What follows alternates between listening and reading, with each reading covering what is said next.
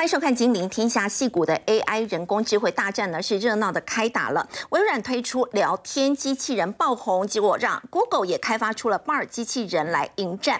没有想到，因为答题上的失误呢，导致母公司的股价呢是暴跌了将近百分之八，市值瞬间蒸发超过了三兆台币。而科技大厂呢纷纷投入聊天机器人的领域。巴龙周刊就报道呢，AI 投资热的冒泡，这个产业会有泡沫化的危机吗？以及在台股盘面上呢，升级。股市上演了股王争夺战，宝瑞在八号呢挤下了耀华要，成为类股的股王。不过在今天股价呢，宝瑞是持续的逆势走高，上涨超过百分之二的幅度。宝瑞董事长盛宝熙呢，他是如何从门外汉现在变身是制药业的获利王呢？另外在面板的部分报价呢是酝酿要调涨。友达董事长彭双浪说，电子业最快呢在第二季就会回暖了。那么春燕即将来临，面板驱动 IC。的联勇呢，那么现在也被八家的外资呢同步调升了目标价。面板产业最坏的景气谷底已经过了嘛？我们在今天节目现场为您邀请到资深分析师谢承业，大家好，以及台大电机博士张晴玉，飞鱼好，各位观众大家好，资深分析师王兆立，大家好，财经专家尤廷浩，台湾。好，这个陈燕，我们说到这个聊天上的失误，代价会有多大呢？三兆台币就直接没了，太可怕了。对，Google 到底发生什么事？只是讲错话而已啊！哎，重挫百分之七耶！你知道市值蒸发多少千亿美金呢？对，到底怎么一回事哦？因为现在大家都知道，市场上积极的在推我们所谓的 AI 的一个人工智慧，也就是人工智慧聊天的一个系统。那 Google 呢，也赶快推出了一个 Bard。那这个推出来以后，大家当然会寄予厚望嘛，因为 Google 在不管是人工搜寻啊啊人工智慧这一块，一直是跑在前面，而且这么多优秀的一个工程师在这个地方，但是没想到就有这个网友他就问了一个问题，他就问说，当然这整句的英文我稍微帮大家翻译一下，他就说啊我我九岁的小孩子对不对？想知道韦伯太空望远镜有什么新发现？就这样子，他就。问了这一句问题啊，文法也没有错误啦，我有检查。那回答以后呢？哎，很哎，你看哦，一跟我们一般的人工搜寻不太一样，因为一般我们打太空望远镜或什么，它就是跑出很多网页，对不对？不是，他推他回答的是感觉非常有架构、非常有逻辑的答案。对，这样看起来应该是股价要大涨，对不对？但是说真的。我们这些门外汉可能不知道这个答案有什么问题，可是真正的科学家就发现说，哎，奇怪，他这里回答说什么？他说他拍摄前面都还没有都没有问题，都没有问题。第三项的时候就出包错误就藏在第三段。但我就说，对我们门外汉来讲，我们不知道，我们还可能真的引用了，然后贴在我们自己的这个文章上面对不对？或者是自己的部落格。但是科学家就发现说，哎，不对啊，尤其是天，就重点在天文学家，他说。他这一段回答的是说，第一张太阳系以外行星的照片是韦伯望远镜拍的，太空望远镜嘛，拍太阳系以外的第一张照片啊。那我们以后可能就一直错误的引用哦，如果都没有注意到这件事情，可是实际上是二零零四年由欧洲南方天文台当时就拍了第一张太阳系以外行星的照片哦，而且也被 NASA 证实，这代表什么意思？代表说，嗯，那你的人工智慧。未来是不是有可能引发一连串的错误的一个回答或资讯错误的一个整理，而且更不知道说你的资讯来源，当时你的 AI 系统到底是怎么搜寻到的？是，那这下不得了，这后面可能会引发一连串的错误啊！那你推出这个不是一个笑话吗？因此，啪，股价重挫。股价重挫，而且重点是这个东西，你你也没有，你也没有办办法解释啊，或者是回应啊。不过说也奇怪，为什么 Google？我相信这背后的演算法可能都还有一些些瑕疵。是，可是为什么 Google 要急着推出霸出来呢？对啊，他为什么那么紧张呢？当然就是因为现在这个非常风行的 Chat GPT，对，我也特别注，我也特别注册了。哦，也上去，你有去试过吗？哎，我有试啊，但是它就是全全面英文嘛，你要用中文问他比较困难，你就要用英文的方式去问他。那你英文很好，没什么问题。哎，这个你讲对了哈，这个是事实哈。那当然在这个当中，你就会发现说，哎，你可以去做一些文章的搜寻呢，而且它是你，比如说你问他一个，我就问他说，啊，我我想要投资这个苹果的股票，啊，那这个苹果的股票怎么样？哎，你知道吗？他就整理了一个文章。告诉我说，哎，苹果的历史，然后有过去有谁投资，然后未来的展望。我是想说，天哪，那这样还要研究员做什么？就通通都可以开除了。所以对 Google 来讲，这是一件很严重的事情，因为我不晓得大家知不知道，Google 的业务来源，它靠的是什么？搜寻。比如说你今天我想要出国旅游，我可能打国外旅游，它不是就会有很多搜寻的页面出来，然后你点击进去，再去看更深入的资讯，它就靠这个点击的连点连接以后干嘛？赚钱呢？你知道这个收入很惊人呐，广告收入两千八百四三十亿美金，是占它整个年收入的多少？四分之三，四分之四分之三，哇！所以假设未来我们都不再去 Google 搜寻，因为你去 Google 搜寻，你搜寻完，你是不是还要第二步？因为你看到这个网页，你可能还有不够的资料，你还要再搜寻，然后哎，相对应的，比如说哎，护照的问题，相关的问题，你要一步一步的去搜寻，再做整理，对不对？可是 Chat GPT 不用，嗯，你只要问他一个问题啊，我四月要去这个泰国旅游，有什么要注意的？当然目前只能用英文，他就告诉你。要注意的事情，然后还有饭店啊什么哦，所有的资料一次都帮你搞定，甚至你还可以透过语音的方式，它可以用语音的方式来回答你。对，那请问一下，这样我还要去做 Google 搜寻吗？所以 Google 第一时间是不是看到了很可怕未来的竞争对手？对，甚至我我我要讲，如果是这样，它是不是很快的会被取代？所以它必须赶快去思考要未来要做什么。所以第一时间，你知道他们的创办人赶快，哎，这个是。C o r e c o r e 就是我们讲，呃，这个很严重的一个警讯啊，我们赶快来面对这个问题哦。本来在海外出差，赶快飞回去啊，要解决这个问题。但这里面我又又又有一个问题要思考了。那如果 Google 的爸也很厉害，对，哦，就我我们问爸说，哎，这个韦伯太空望远镜啊，怎么样怎么样？哎，他就把问题都回答我了。嗯，那以前我搜寻太空望远镜，不是会带出很多销售的啦，哦，商店啊，卖我望远镜啊，我不小心就点进去，我肯对他来讲就有广告收入，现在就没了。嗯，那我到底要很认真的，赶快来追上 Chat GPT，修正我这个错误，还是不要修正呢？因为如果我修正错误，我追上了，那我未来搜寻的广告业务有没有可能大幅度的下滑，甚至被这个 bug 给取代？那如果我不修正，那 Chat GPT 还是会取代我，对，还是会取代 Google Google 的这个搜寻功能，对。所以说实在的，对 Google 来讲，未来又是另外一个问题要去思考哦，因为以后都没有人要填广告 连然后又占了他们的四分之三，对。对。那当然，这个趋势我觉得是不可挡的哦。那所以这个发展的方向有没有威胁到 Google？有，肯定有嘛，威胁很大，威胁非常非常大。那当然，大家会觉得说，哎，那这个台厂有没有跟上？因为大家也知道。我们在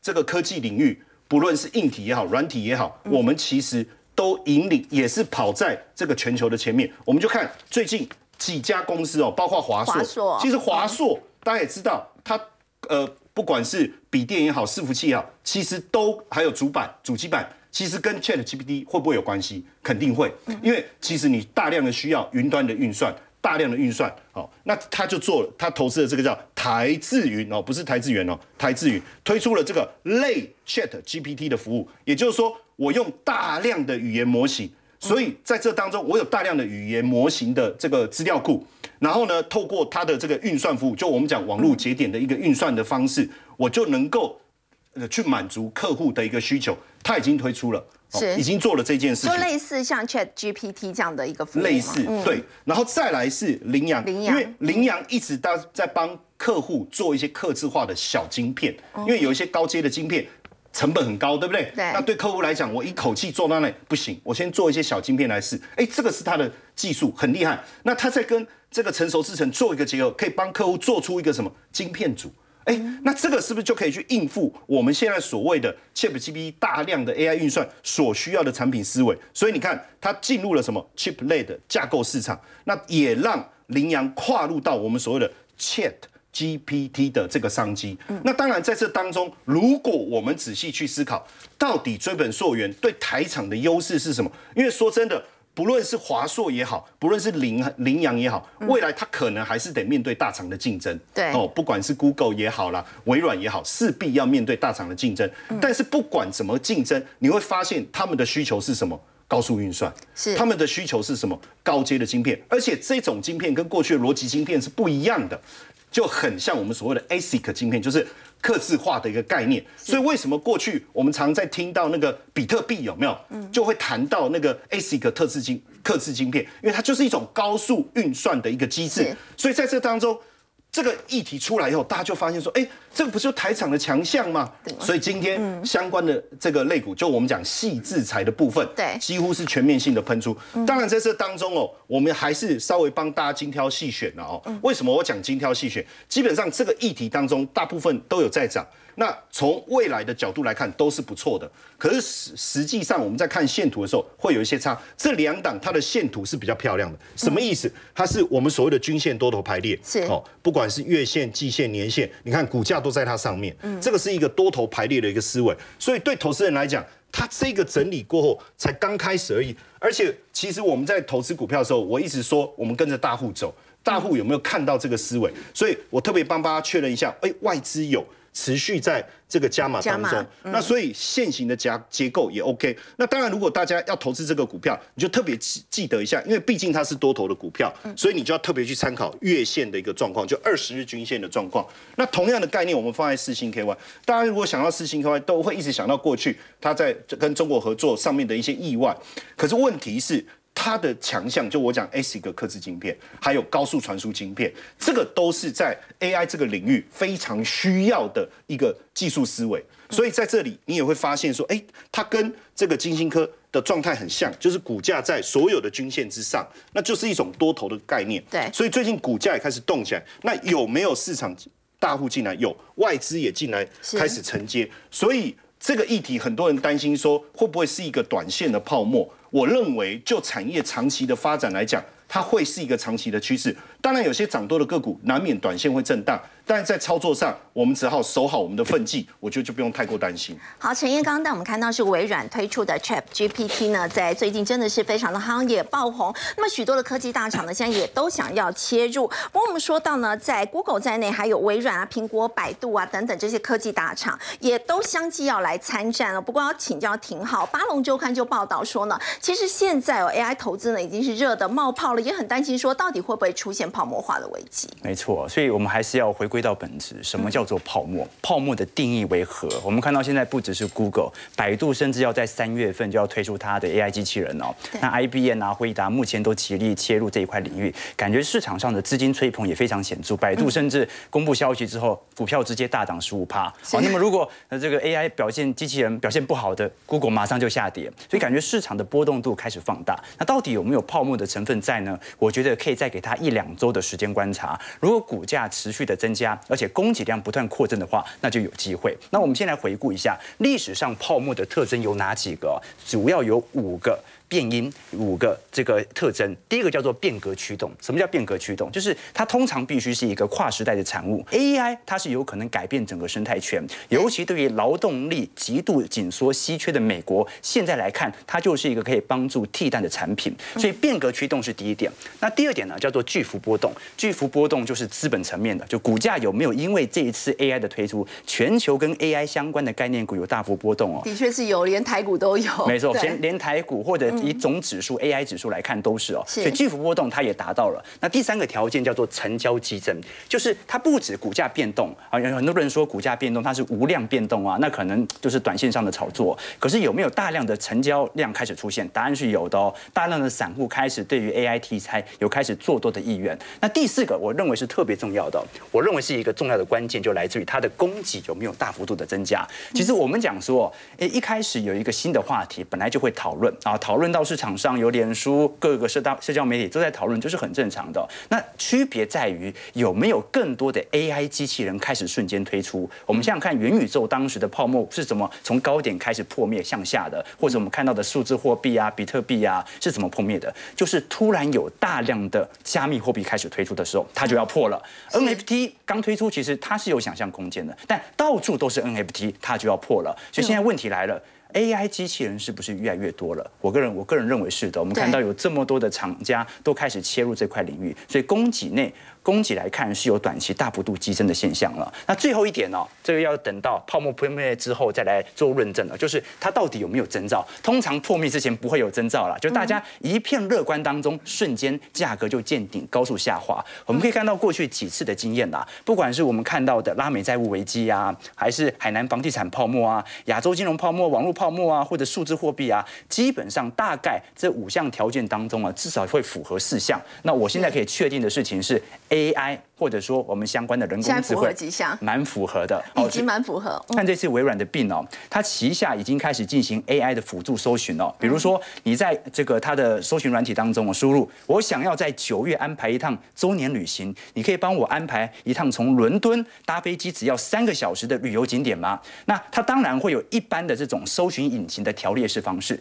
可是，在右侧它就开始有 AI 生成式的这种回答。比如说，他说，如果呢你喜欢海滩哦，比，喜欢比基尼的话，比如说像陈燕哥，那你就适合去巴厘岛哦。那如果你喜欢风景啊，或者你喜欢湖啊山的话，那你可以去法国。那如果你喜欢这个这个历史啊艺术的话，可以去佛罗伦斯。所以它有非常多这种哦直接是对答的方式来进行交流。好，但是这个是属于优点的部分啊，就是搜寻引擎的优化，同时间它也可以进行劳动力的解放。我们都很清楚，美美国目前哦，虽然你看到科技业在裁员潮，可是目前美国劳动力市场是非常紧缩、非常紧张的，所以急需要人力。但是呢，AI 它就是取代人类更多的劳动力。那未来解决，坚决解决这个缺工的问题。对，缺工的问题，那有很多人会有一点担忧哈，那不是会抢走我的工作吗？我告诉各位哦，两百年前马克思就提过这个问题。他说，现在工业革命之后啊，以后大家都没工作做了，结果我们现在还是朝九晚五的，还是很累嘛。说明一件事情，它叫解放劳动力，让我们去做更有价值的工作，它去取代那些深层次的内容，所以它也可以创造内容。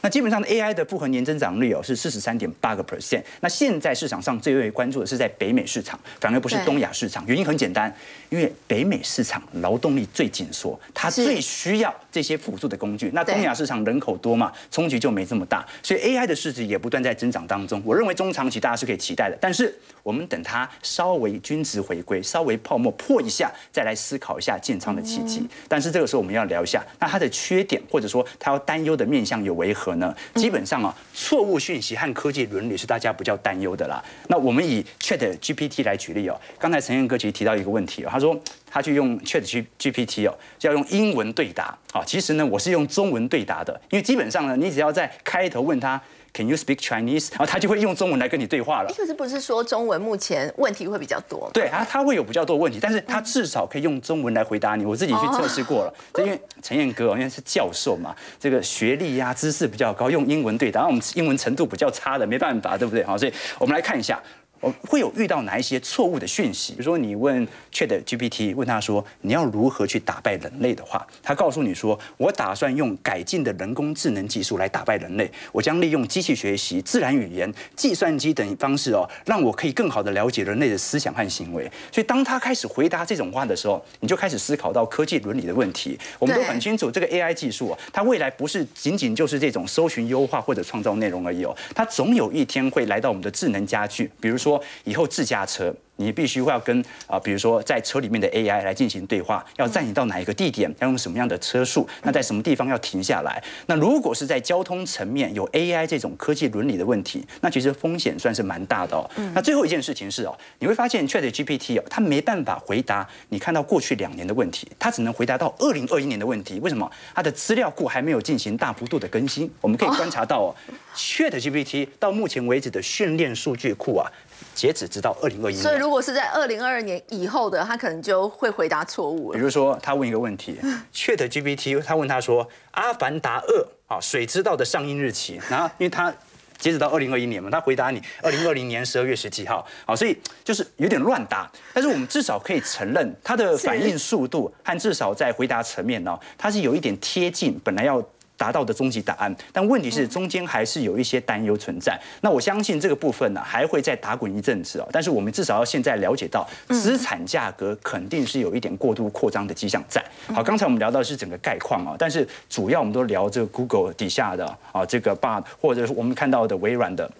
但是其实中国本身在 AI 技术上哦，如果你仔细去思考，它的专利数哦是全球来的最多，领先美国的。对，这很有趣啊，因为中国五 G 还有电池技术也是领先全球，但是感觉好像海外的市场或者说欧美市场哦发展的算是比较快速哦。那我们看到哦，全球拥有最多 AI 专利的公司哦，基本上集中在两家非常大的市占哦，分别第一家是腾讯，再来呢就是百度啊，百度三月份就要推出了。那我们看到旗下我们现在比较观察到的像。是微软、南汉、阿巴贝的，基本上中国的专利数大概是美国的两倍到三倍。所以基本上我们过去看一段时间哦，其实大家平常没有用中国的软体，因为可能比较内部化啊。但是我平常去使用的话，其实中国有部分的软体，其实它的应答速度算是不错的。比如它有个软体叫剪影，就是你把你的逐字稿放上去之后啊，它就可以帮你自动生成影片，而且都是跟你有讲的有相关的影片。我们有时候看到 YouTube 影片，不是就有一段人在念字吗？但是同时会对照一些相关的影片，这个就是中国大陆软体目前做到了。包括中国大陆目前的逐字稿的能力、语音识别的能力都在大幅提升当中，尤其是中文。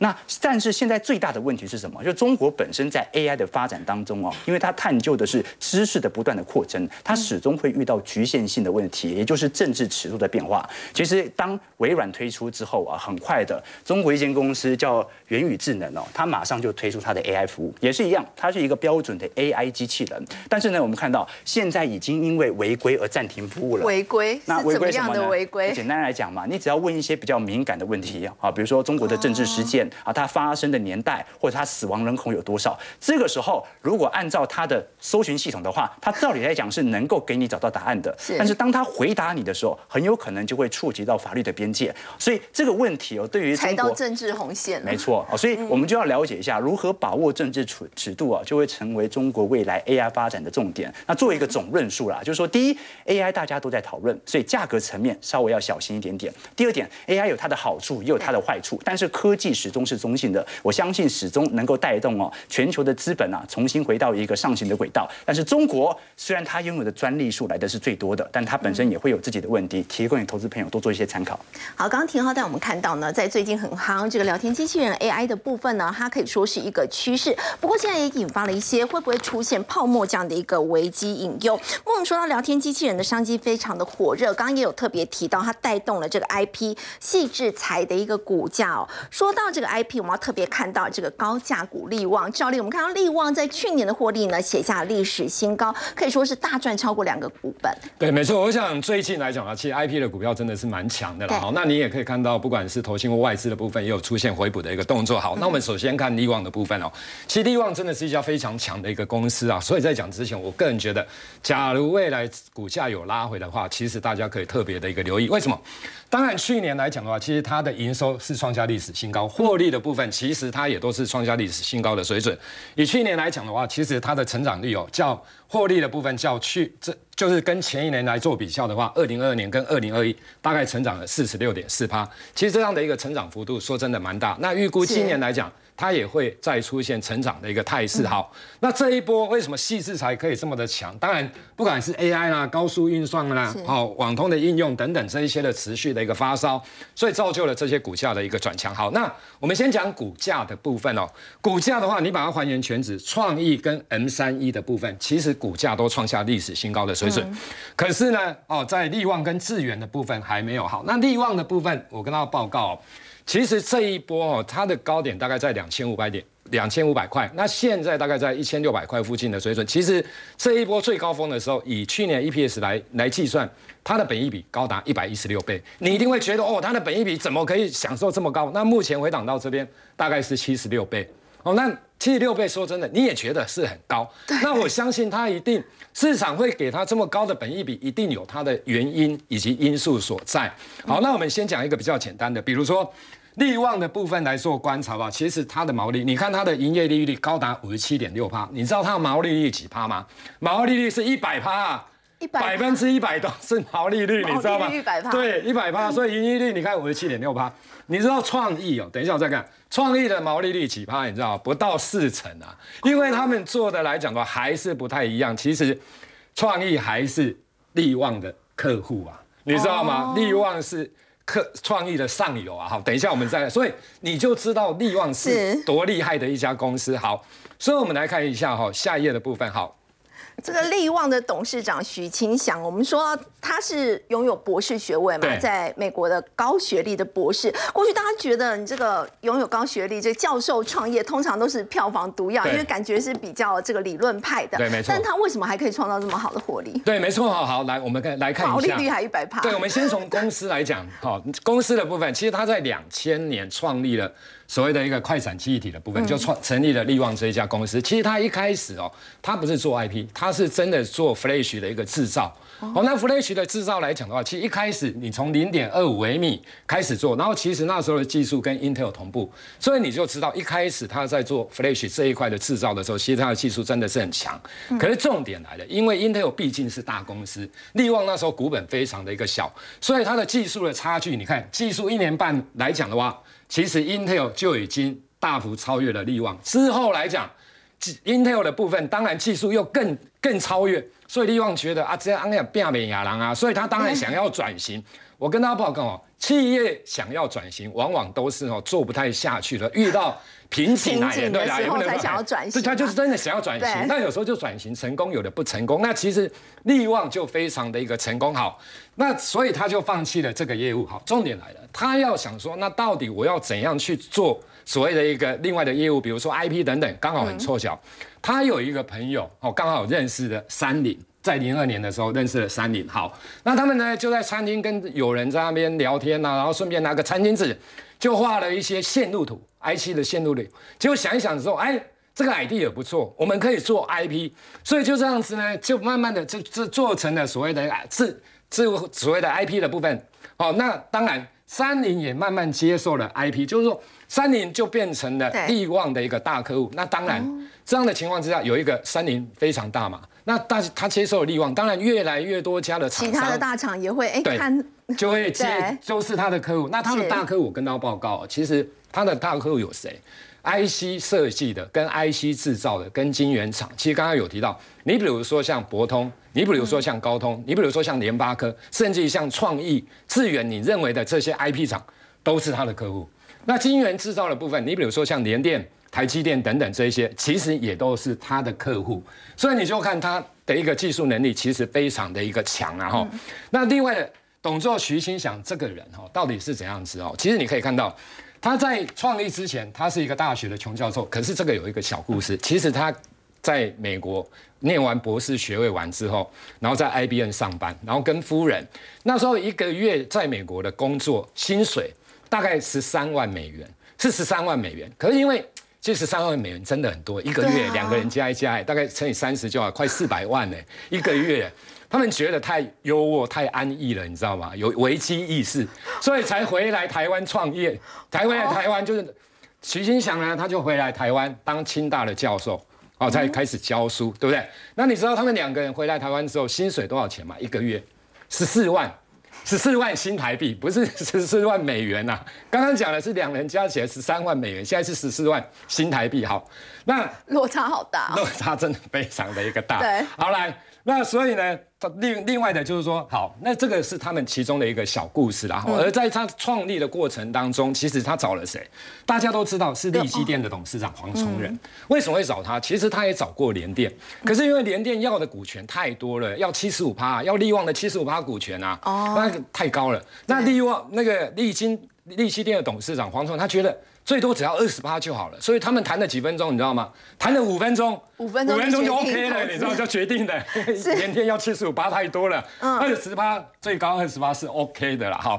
那所以呢，除了利基店的董事长之外，其实他还有自己拿出三千万的创业。大家会觉得这个教授创业缺点就是通常会比较固执一点。对，其实哦，大概是这样，因为他们觉得他们自己是专业了，哈，在技术这一块，所以。对于其他的部分来讲，其实他们应该不是这么的专业啦，应该是要放给专专业的一个投资人。那这当中当然有一个插曲啦，嗯，就是说他徐金祥呢，哦，就董事长跟他们的业务主管一起啊去找客户的时候，那因为谈一谈之后呢，其实他就说，你就是他利旺呢，他希望把专利权就是。要买这家公司的哦，利旺的一个专利权某部分，然后他觉得买了这个，你要付其他的一个专利权，全部的专利权他都要包含在内。嗯那实际上当然说，这让我可怜，这都不是可怜的代际啊，你知道吗？就直接回一口气回答回拒绝了，斩钉截铁说。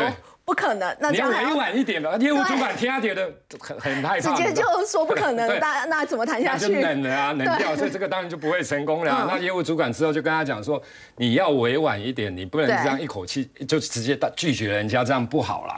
所以呢，他之后慢慢的就相信了专业了哈。赵立带我们看到是利旺的故事，不过我们知道在最近这个盘面的焦点，当然除了这个 IP 系制裁相关的个股之外呢，还有包括这个生技股表现也是相当的强劲。现在盘面上上演的是生技股王争霸战哦，请教陈燕，宝瑞呢现在已经超车了耀华药，变成新的生技股王。我们特别也要来看到他的董事长盛宝熙，他其实原本是门外汉的，但是现在呢，他是希望公司会成为这个制药业的台积电。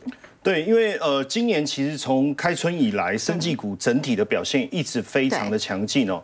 呃，过去大家所谓的短期的一个效应，比如说量能比较少时候，生技股会涨，在今年似乎都不是这个这个走法哦。基本上你量多也好，量少也好，生技股它整体的表现就是很稳定的，一起向上。所以是不是说整个生技产业开始带给台湾不同的一个面貌？这个是我们必须去注意的哈。那因为宝瑞。挤下了这个耀华药，变成生技股的新科股王以后，大家才注意到说，哇，其实呃，宝瑞其实从去年大家就一直在注意它，只是这过程当中，大家也不太了解到底什么叫 CDMO 哦。那这当然随着我们媒体不断的在跟大家分享这样议题，大家越来越清楚，原来它现在是台湾最大的 CDMO MO 厂哦。那帮客户做一条龙，也就是说你要你你专心的去去思考怎么样去研发一个好的药。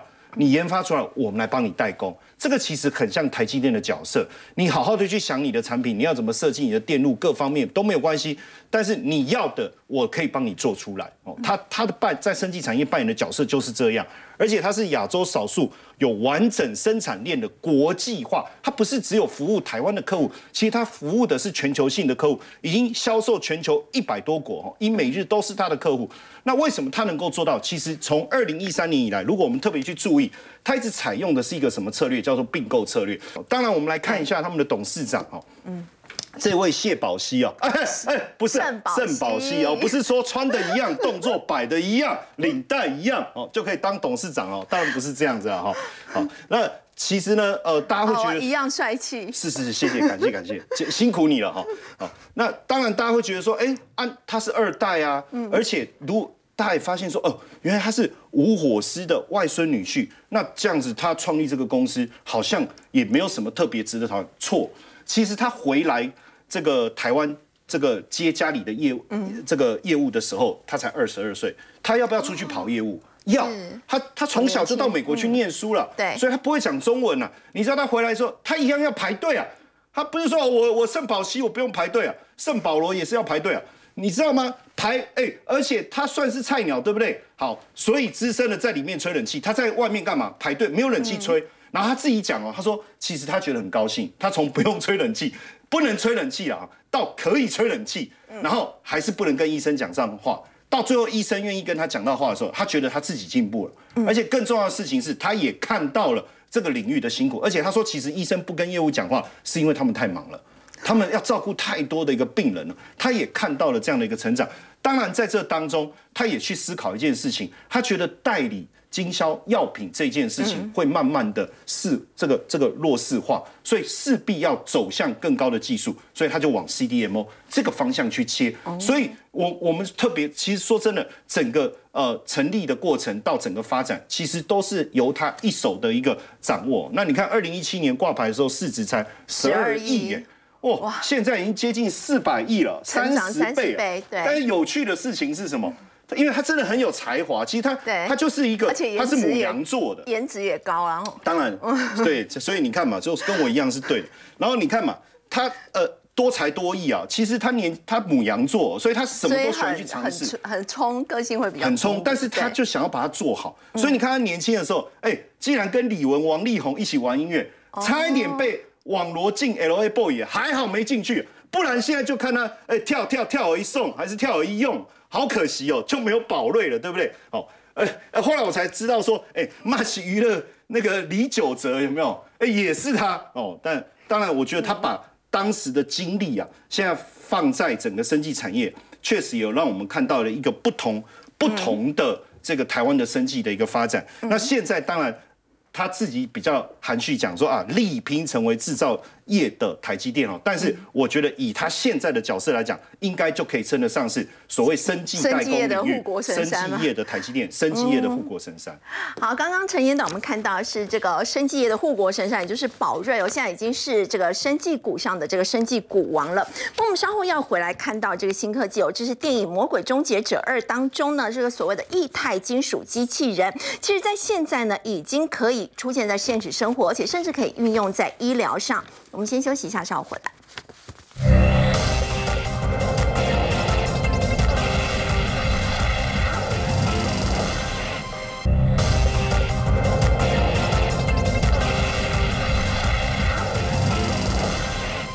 好，我们看到这是在电影《魔鬼终结者二》当中呢，这个液态金属人哦，张博士，其实这样的一个情况，现在已经可以出现在现实生活当中，甚至还可以运用在医疗上。是，其实当初最早阿诺在演这一部电影的时候，当然是纯粹想象虚拟，对，这当然是因为已经三十多年了，很久以前的。那在当时来讲，其实这电影里面印象很深刻，我有两个画面，第一个就是说，哎，这个反派这个 T 一千，他穿越那个铁的栅栏，然后就直接这样出来，然后就哎，好像就是一个液体就这样出来，然后完全毫发无伤。这第一个，第二个就是说，他从楼上要下来的时候，哎，好像先钻了一个缝下，然后就像液体这样滴下来，然后就。整个整个洞这样子掉下来，那当时其实觉得哇，怎么很炫的这样的一个技术？那现在在目前的这个科学家已经研发，当然现在是朝着这个方向慢慢在做。那当然这里边最重要的一个技术就是利用所谓这个液态金属这样的一个材料。那目前科学家呢已经有找了一个家。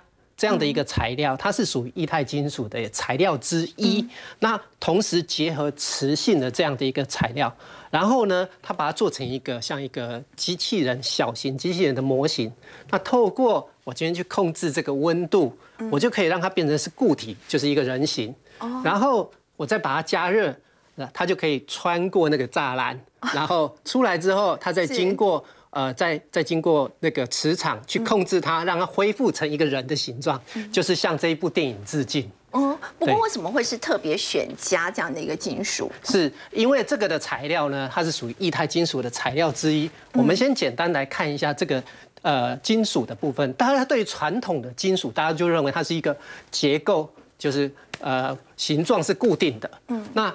这个就是一个很一个很标准的一个传统金属结构，就是它的金格这个排列是非常的整齐的，那非常一个坚固的。可是呢，如果今天这个材料它本身的这个结构是有点像液体一样，可是它又具有金属的特性。大家讲到金属，就是哎，第一个是形状固定，第二个是它会导电。我们金属都会导电，哎，所以呢，它其实如果有些特殊的材料。那它就具有这种液态的特性，又具有金属的特性，我们叫做液态金属。那我们常常第一个直觉讲到液态金属就是水银，对，汞。那水银基本上来讲有毒，有毒，它有这个问题。所以现在水银以前早期我们有水银温度计，那甚至很多的灯具里面都会用到水银。其实现在都慢慢你都要无汞的这样的一个。所以镓是无毒的，镓基本上来讲，它是一个目前找不到对人体有害的这样的一个。的一个材料，那所以呢，它是可以应用在我们的一些生活上的。哦，不过金属机器人刚刚说到，它其实是可以先变成像液态这样子啊，是，所以它的熔点是很低的嘛。是，那我们先看镓这个材料，如果今天镓呢是纯的镓。它的熔点只有二十九点八度，只有二十九点，也就是说，三十度。夏天天气热一点的它就融成液体；冬天的时候比较冷，它就变成固体。甚至于呢，你今天把一颗呃把一块镓放到你的手上，因为我们人体是三十六、三十七度，它就慢慢会融化掉。目前更重要的是，镓基本上来讲，它具有所谓生物相容性。生物相容性，也就是说，我们可以想一下，一般的金属如果在我们的人体里面，人体会排斥它，会把它当成外来物。可是家基本上来讲是具有生物相容性，它不会人体不会排斥它，所以它就可以应用在我们的一些医疗上的一个用途。这是一个很新最近这个比较热门的一个应用。那我们可以先来看下一个部分。那我们自己顺便再讲到说，哎，怎么样子渗入这个医疗的领域？是，其实呢，镓呃这个液态金属它有一个缺点。传统大家本来认为它是一个缺点，就是这是一个可乐的瓶子。那大家知道可乐的瓶子是铝做的，嗯，铝铝的这个这个铝瓶铝的呃这个瓶子，我上面如果滴一滴加上去，嗯，没多久，这个材料呢，这是一个铝的，这个铝的。呃，铝片的结构，渗透进去，它会渗透进来，然后破坏了这个晶格，所以这个材料就变得很脆化。对，所以我们可以看这个照片上，好像稍微一压下去，哎，就整个碎掉了，整个都碎掉这样。碎掉了，所以这个来讲，它就是因为加渗透进来了，所以改变了它的这个原来的这个特性。大家觉得变得比较脆弱，而且容易就剥裂开来。因为本来铝是一个大家很常用，像我们的很多的手机这个笔电产品都用铝的这样的一个材料。哎，那如果不小心滴到这个，哎，可能就可能就被吃掉，或者是哎材料改变了，哎，大家本来都认为这是一个缺点，嗯，哎，结果呢，在医疗上来讲，我们有这样一个新的应用，反而变它优势嘛，是优势之一。我们都知道说，以前我们如果今天开刀，譬如说像美国 MIT，它这边有一个新的一个概念，它把说，假设我这一个材料呢，这个这个呃，这个应该算是一个。呃，我要置入到人体里面的一个装置，嗯，这个装置呢，我以前就是开刀的时候，或者先把你放进来，嗯，那放进到人体之后，这个药物，这个里面的药物呢，会慢慢释放出来，嗯，慢慢释放出来之后，你还我们还要再另外再开第二次刀把它取出来，哦，对，好，那可是呢，现在它在这中间的地方，它用铝来做，哦。这个连接的地方，它用铝来做，嗯，那让这个患者喝下这个含有佳音的这样有佳，它就会像这个样子，它就整个会剥裂了，它就剥裂掉，可能就可以被分解掉了，所以我就不用再开一次刀，对，因为分解掉之后，这是一小段一小段一小段，对，人体是可以排除掉的，哦，所以呢，我们就可以排除这样的一个这样的一个聚合物这样的一个装置，嗯，然后呢，就不用开第二次刀。就可以减少很多的这样子一个呃，你第二次刀、第二次动刀可能就有多一些风险啊或感染的这样的一个危险。它现在运用的话是大概有机会普及化吗？还是因为价格的方面会比较高？呃，第一个其实因为目前这个这个呃家的价格相对比较高，嗯，那当然来讲它呃会在医疗上的这样的一个应用是一个很好的一个概念。为什么？因为医疗的用途来讲，我们就对价格比较没有那么敏感。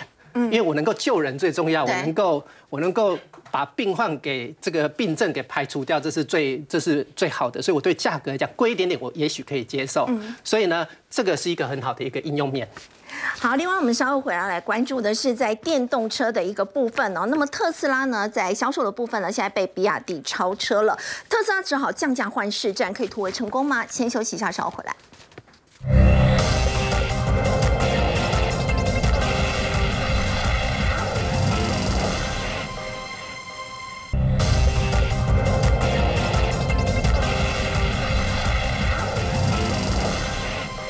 特斯拉的电动车呢，在二零二二年被比亚迪给超车了，而且电池的一个专利又被中国大陆给拉开差距。所以要请教廷浩，特斯拉现在降价要来换市占，你觉得它可以突围成功？呃，我认为是有机会的，有机会。其实，在十一、十二月当时降价之后啊，在整体中国大陆的销量就开始崛起了。可是我们先回归啦，因为比亚迪最近才把整体二二年的业绩报告出炉啊，老实说表现是十分亮丽。虽然它的营收来源呢有很大部分是来自于国家的补助款啊，但是呢，这跟美国的半导体一样嘛，补助补助款也算是营收啊。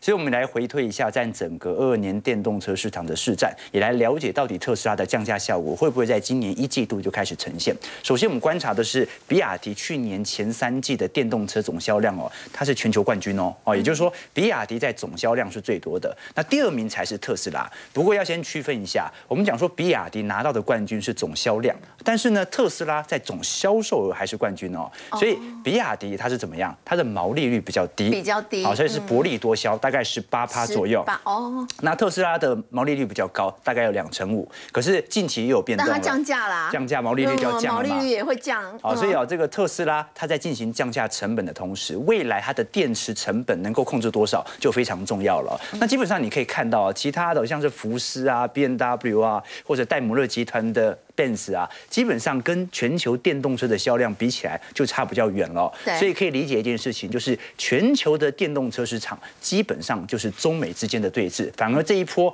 我们看到过去附加价值比较高的欧系车厂、内燃机车厂啊，介入到电动车的市占率扩增就没有这么显著了。我们过去曾经跟投资朋友聊过车市哦，其实去年或者。前年二二年和二一年的全球车市的销量哦，比一八年、一九年还来得差劲哦。你说不对啊？大家都在炒电动车，怎么会这么差劲呢？那就是全球车市其实早就饱和，跟智慧型手机一样，只是电动车正在取代燃油车。好，所以过去以内燃机比较出名的 B N W 啊，双 B 宾士啊，这些相对起来，可能它本身增长空间就没那么大。只是电动车市占它蚕食了原本它在内燃机的市占，所以这是第一件事情。未来美中之间的争霸。基本上就是电动车的主流。那第二点呢，是关于车款的变化，就是车款销量最好的，照理来讲啊，因为电动车销量最高是比亚迪，应该也是比亚迪才对。可是我们看到车款销售最好的是特斯拉的 Model Y。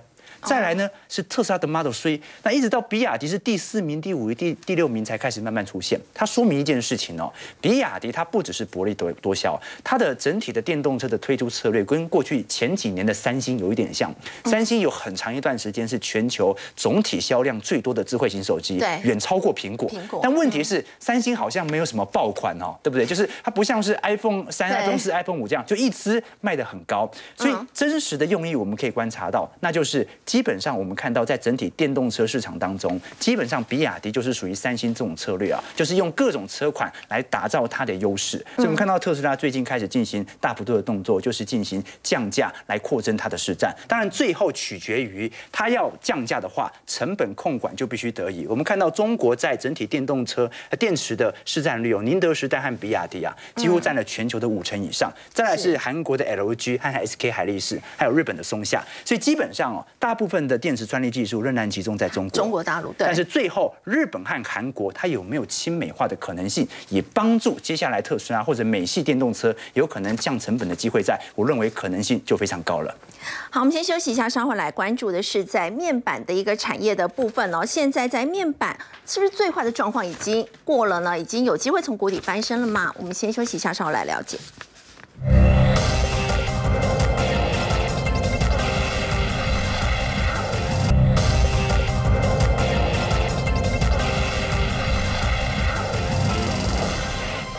面板大厂友达呢，在去年亏了两百多亿哦，每股损失了二点三九元，这是创十年的新低。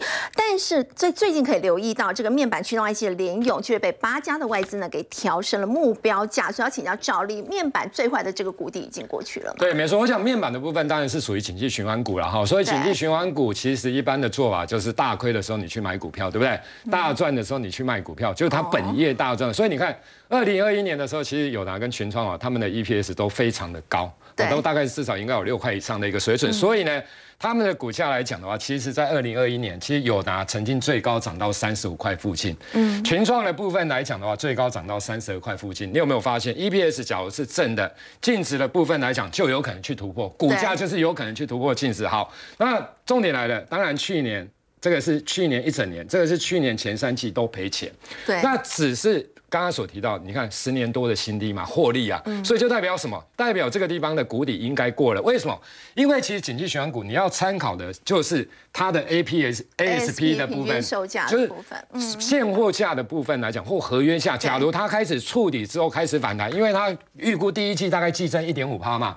所以你闭着眼睛想就知道，大概这个谷底已经过了啦。因为假如谷底还没过，你的报价肯定整平均的报价肯定下跌嘛。所以有打头像彭双浪才会说，最快第二季就会回。对，那只是说以这些股票来看的话，我觉得当然有外资调高联友嘛。可是因为我们目标目标的部分，其实这一波已经涨了快一倍了啦，从低点涨，所以对就已经狂涨了。所以我觉得这个净值才这样，我觉得这个不行了哈。其实陈美才的部分导致你看一下，去年前三季。零点八七，净值是十六点五，现在的股价大概只有十一块多。其实，其实你看